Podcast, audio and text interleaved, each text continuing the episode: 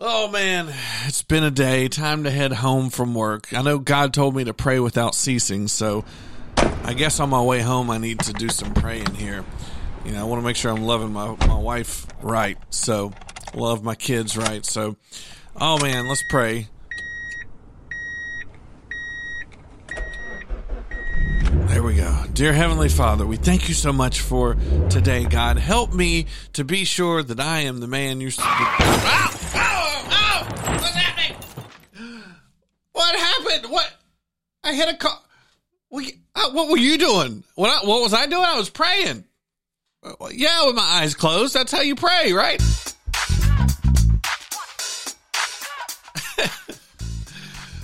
Oh, it's Amen, Brother Ben, the podcast that keeps you focused on God and acting like Jesus. And we're going to talk about praying without ceasing today. Because that's what we're supposed to do, right? So, how do you pray without ceasing while not wrecking your car? Well, obviously, this is going to be a mind blowing tip. You don't have to close your eyes when you pray. And I would suggest you not do that while you're driving.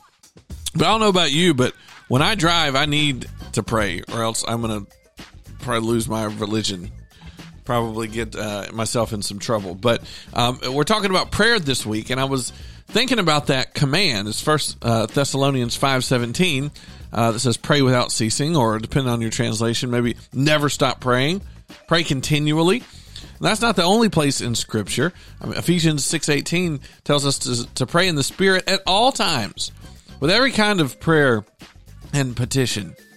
To persevere in prayer. Jesus tells us in Luke eighteen to do the same. That we ought to always be praying. And so, how in the heck? That sounds like an insurmountable task. That sounds like Jesus is calling us to do something that's that's impossible to do. But it's really not. And it's all in how we think about prayer. And I know maybe you grew up where you had some uh, old guy in a in a robe, and he was like the example of prayer for you and he uses thuses and thous. He prayed in King James version, even though he spoke with an accent like he's from Georgia. You know, thus saith the Lord, and somehow he would go from "Y'all right, yet" to "Thus saith the Lord." Like what? How did? Is that how he's supposed to pray? And how do I do it continually? Now, I think, by the way, I think there are times that we pray more intensely than others. There are times that we bow or we, we put ourselves on the ground in, uh, in submission and humility. And, and, but we, we realize that we can't do that and also pray continually. And so, uh, I wanted to kind of talk a little bit today about how we're supposed to pull that off and what that means. Because having a uh, a prayer life that is consistent, that is constant, um, it comes down to the conversations that you're having with God.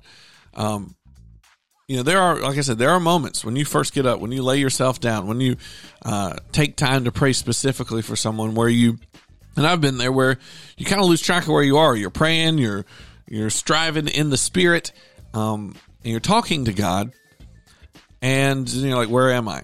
Right? But we don't, we can't do that all the time.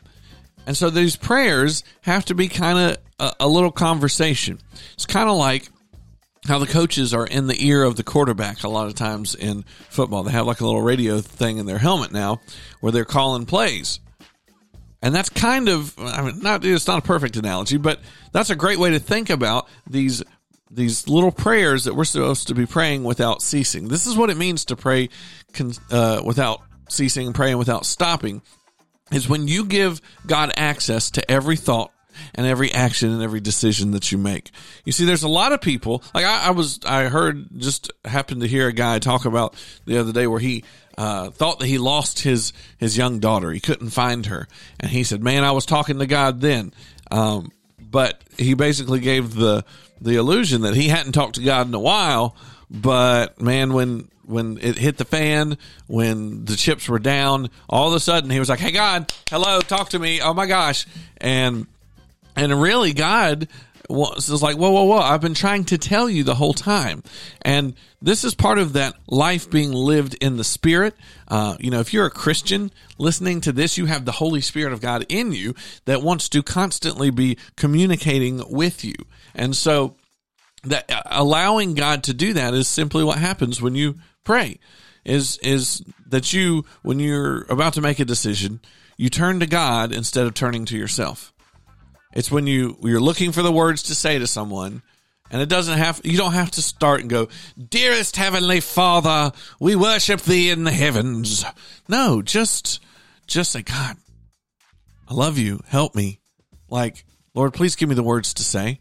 Lord, please give me the attitude I need to have. Please give me um turn my wheel the right way. I mean, not literally, but I'm saying like turn me in the right direction. Be grab a hold of my rudder and put me where I need to be. And when we do that, what you'll find is that uh, we feel closer to God all day because we've been just chatting, just here and there, just God in your ear, so to speak, saying, Hey, talk to this person. Hey, love this person. Hey, buy that person's lunch. Hey, go this way. Hey, stop hey go you know and and and he directs our paths in in a really uh, a cool way. And there's a lot of people that say well god doesn't have time for that. God's not going to do that. He, but listen he he does. God wants to be intimately involved in our lives. And yeah there may be some things that we we hide behind well i just got to pray about it first. No there's certain things you know what you need to do.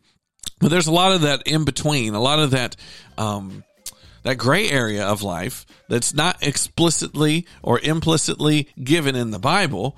Uh, and so you have to say, Lord, guide me, help me. And that's where this type of prayer life is so handy and so helpful and effective because uh, if you can just reprogram your mind and your heart to when you get up, instead of going, ah, what am I going to do about this? You go, God, help me to, you know, help me to know what I'm supposed to do today how do I deal with this person? How do I how do I prioritize my schedule to make you happy? How do, it's all a part of dedicating yourself to him.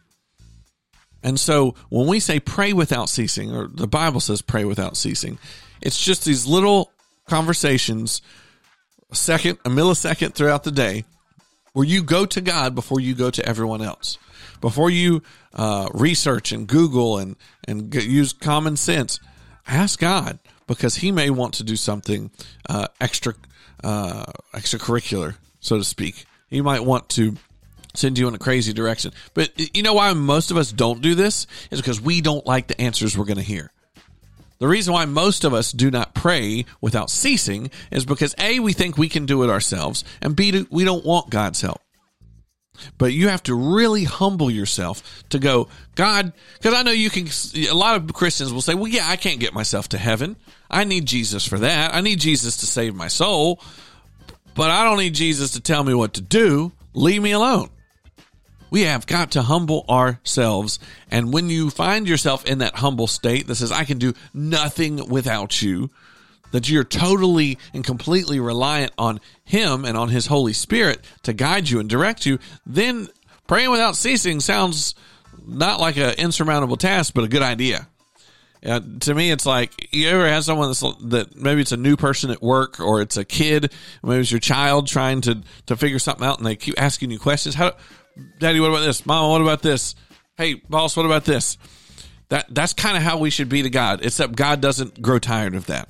God wants that. And so my goal for you today is to start reprogramming your thoughts to where you can pray without ceasing, that your first reaction is prayer, not your last resort.